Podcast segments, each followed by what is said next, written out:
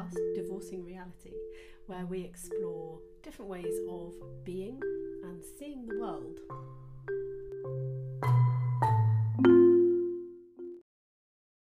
So this is just a wee extra uh, bonus podcast, if you will, this week, because I'm feeling inspired to share about keeping the faith.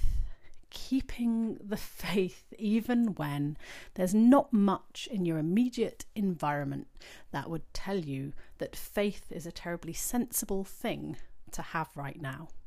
So I've been self-employed for um, three years now.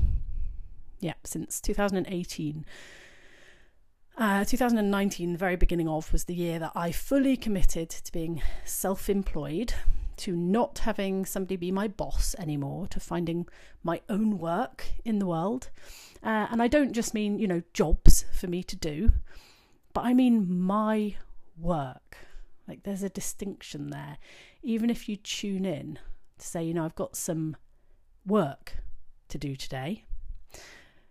For many of us self-employed people, if you are self-employed, maybe um, like Like, you know, I believe about my twin sister, maybe your job is your work in the world. She is an absolutely incredible person who works with children with special educational needs. And it's her work, like it's what she was made to do. She brings her beautiful energy, her joy, her incredible creativity to that. She brings huge amounts of passion and her values and her beliefs, and um, you know, frankly, I can't think of a better teacher or advocate for those kids than my sister. Oh, I could get emotional about this, I am, um, because that's just an incredible thing. Now, myself, I'm sure there are organisations, callings out there in the world that I could feel very aligned with. But myself, it seems, my journey is to create something myself that truly aligns with who I am, what I feel is important in the world, and to have the freedom to do that, to express myself um, without having to check in with a boss about whether that's okay or whether that's allowed uh, or any of that language that really crushed my soul when I was working uh, for somebody else and uh, having to justify my time like that. So it was a huge leap of faith for me. And I'll tell you that in at the end of two thousand eighteen, I wrote in my diary, and I think it was, um, oh, I can't remember exactly the date, but I wrote a promise to myself, and it was that I would quit my job on the fourth of January, two thousand nineteen. And I didn't have any work to go to. I was a single mum, still am, um, you know, no other income other than, you know, some, some minor benefits and a small amount of money from my ex-husband, but nothing that was going to fully support me and the kids. And I just made this commitment to myself that this was it, that I was going to believe in myself enough that I would make this leap, despite um, not being truly convinced, probably, you know, that it would pay off in any monetary sense anytime soon, and that I would figure it out as I went along. Now, that was despite sort of following some some coaches, you know, some coaches that will say take the leap and take the leap of faith, and they have a huge amount of um, belief in, you know, uh, I can't remember who said, uh, when you want something, the whole universe conspires for you to have it. It's not always felt like that to me. And certainly, you know, some of the some of the stuff says, you know, don't don't burn your bridges. Don't let go of one branch before you have a hold of the next,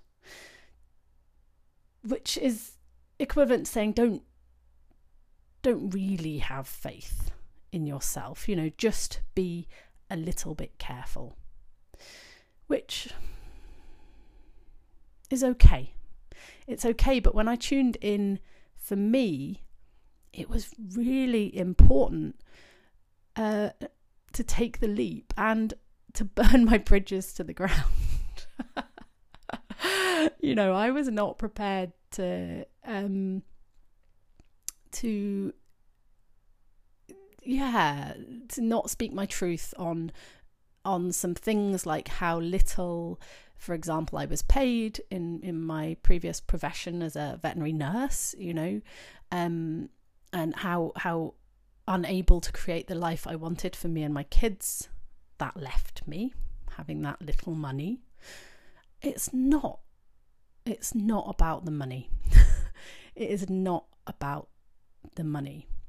I do believe that nobody should need to struggle in this world that we have today.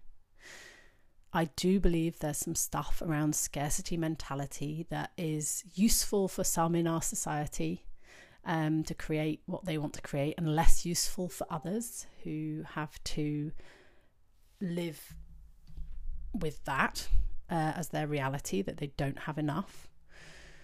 And I've been committed in myself to challenge some of that story that I had about not enough, and to start to tune into what was really, really important for me in terms of values.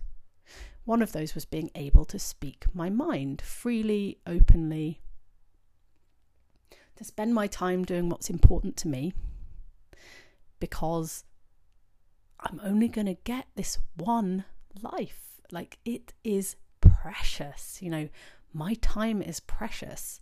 And if I'm spending it going in to do somebody else's work in, in the world, um, that became increasingly across time more and more um, difficult for me to reconcile with.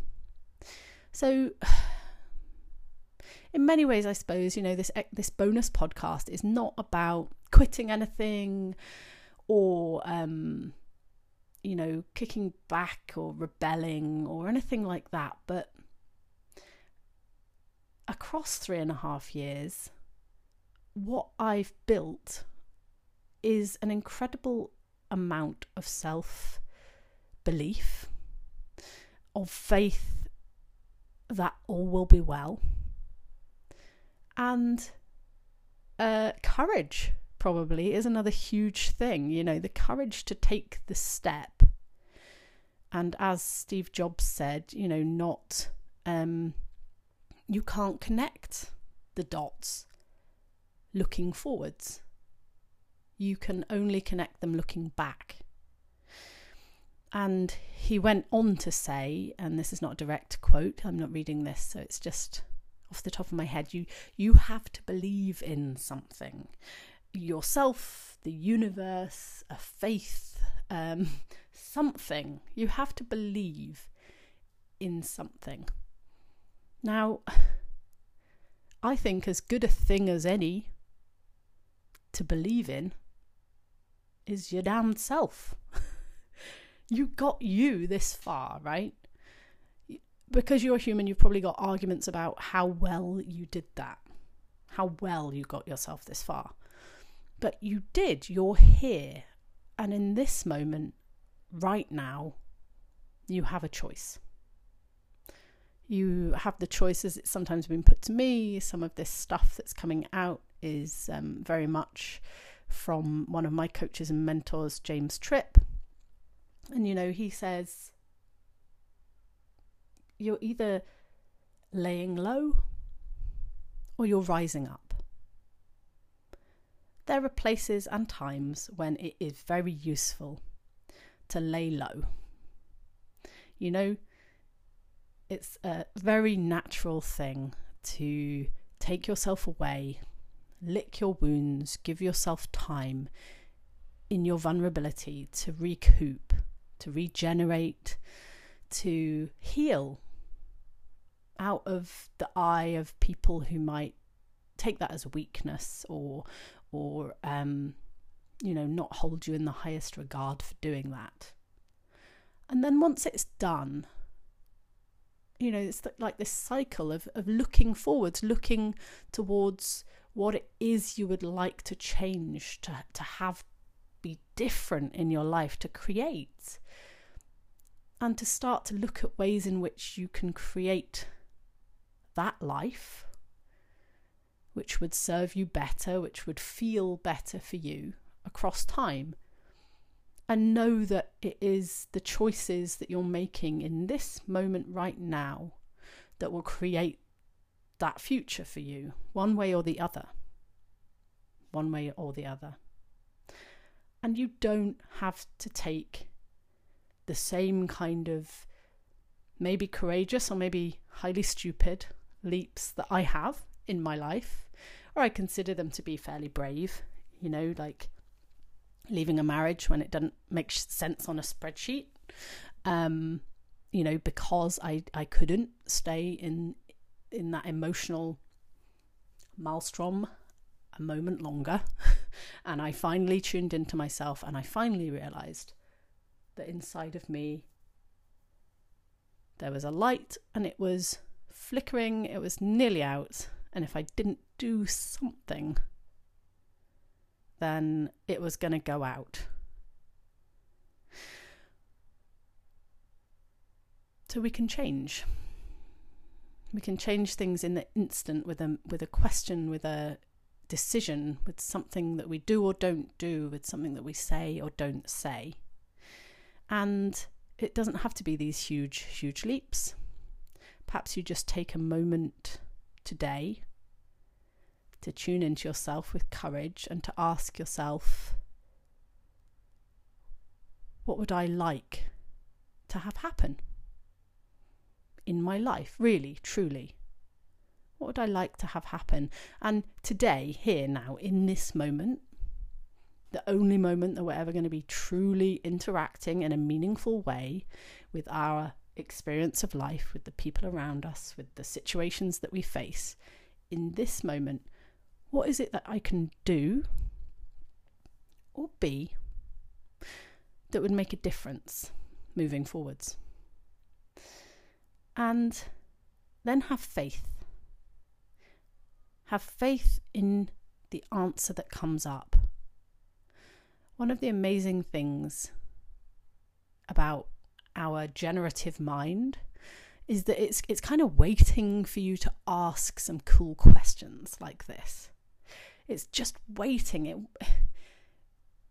you know, and, and, and as soon as you give it an opportunity like this, ask yourself a question, then it will start to come up with some cool answers for you. And it'll start to give you information that's been there, sort of dormant underneath. And what you need to do is to, to honour that information, you know, to treat it as neither positive nor negative, good nor bad, as information that you can work with. And people kind of want self-belief, self-confidence, self-esteem to come first so that they can do the things they want to do in life.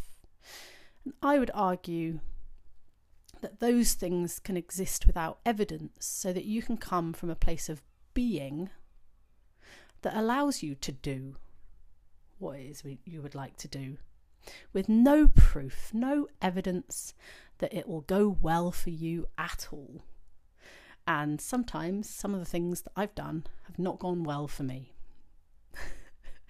I'm thinking particularly of my... Uh, notion was it, it was a good idea actually. It, a lot of good came out of it, but some really tricky stuff came out of it. My idea to start to lean into having more difficult conversations with people, for example, and I thought, brilliant, this will be amazing. And the people around me thought, oh my god, what's Claire doing? She's become um, an outspoken and very difficult person to be around. So faith. Having faith that all will be well. Even when people around you don't, I want you to believe in yourself. even when people say you've made a stupid decision, I want you to know that you're going through a very human process of getting feedback. You will never know in advance what is a stupid decision. Ever. Even if it seems very obviously not a stupid decision or very obviously a stupid decision, you can't know until it's been done. Really. one hundred percent. You cannot connect the dots looking forwards. You can only connect them looking back. So, from one courageous human to another, have faith in yourself. And I hope you have a fabulous day, and that some of this that I've been talking about on a whim has served you in moving forward on your own life path.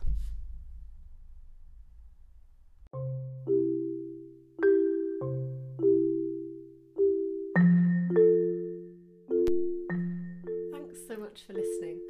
You can look me up. I am on pretty much all the platforms. I'm on Instagram and Facebook as The Independent Single Mum, and also Rising Strong. And I have a website, w w w dot the independent single mum dot com. Now, if having listened to me, if having heard some of my ideas about how things work, uh, some of the ways in which I work, um, interest you, if your interest is piqued, then please go ahead and go to my website and look at ways in which you can work with me. I will be continuing to offer a variety of um, group coaching, uh, different ways of connecting with you, and I will also always offer the more uh, transformative, deeply powerful modality of one-to-one coaching, which is the way that I work with most of my clients right now, in order to facilitate the healing that you might want to explore. Um, and So yeah, you can also email me at claire at rising strong dot me or claire at the independent single mum dot com. Thanks so much for listening today, and I look forward to connecting with you again soon.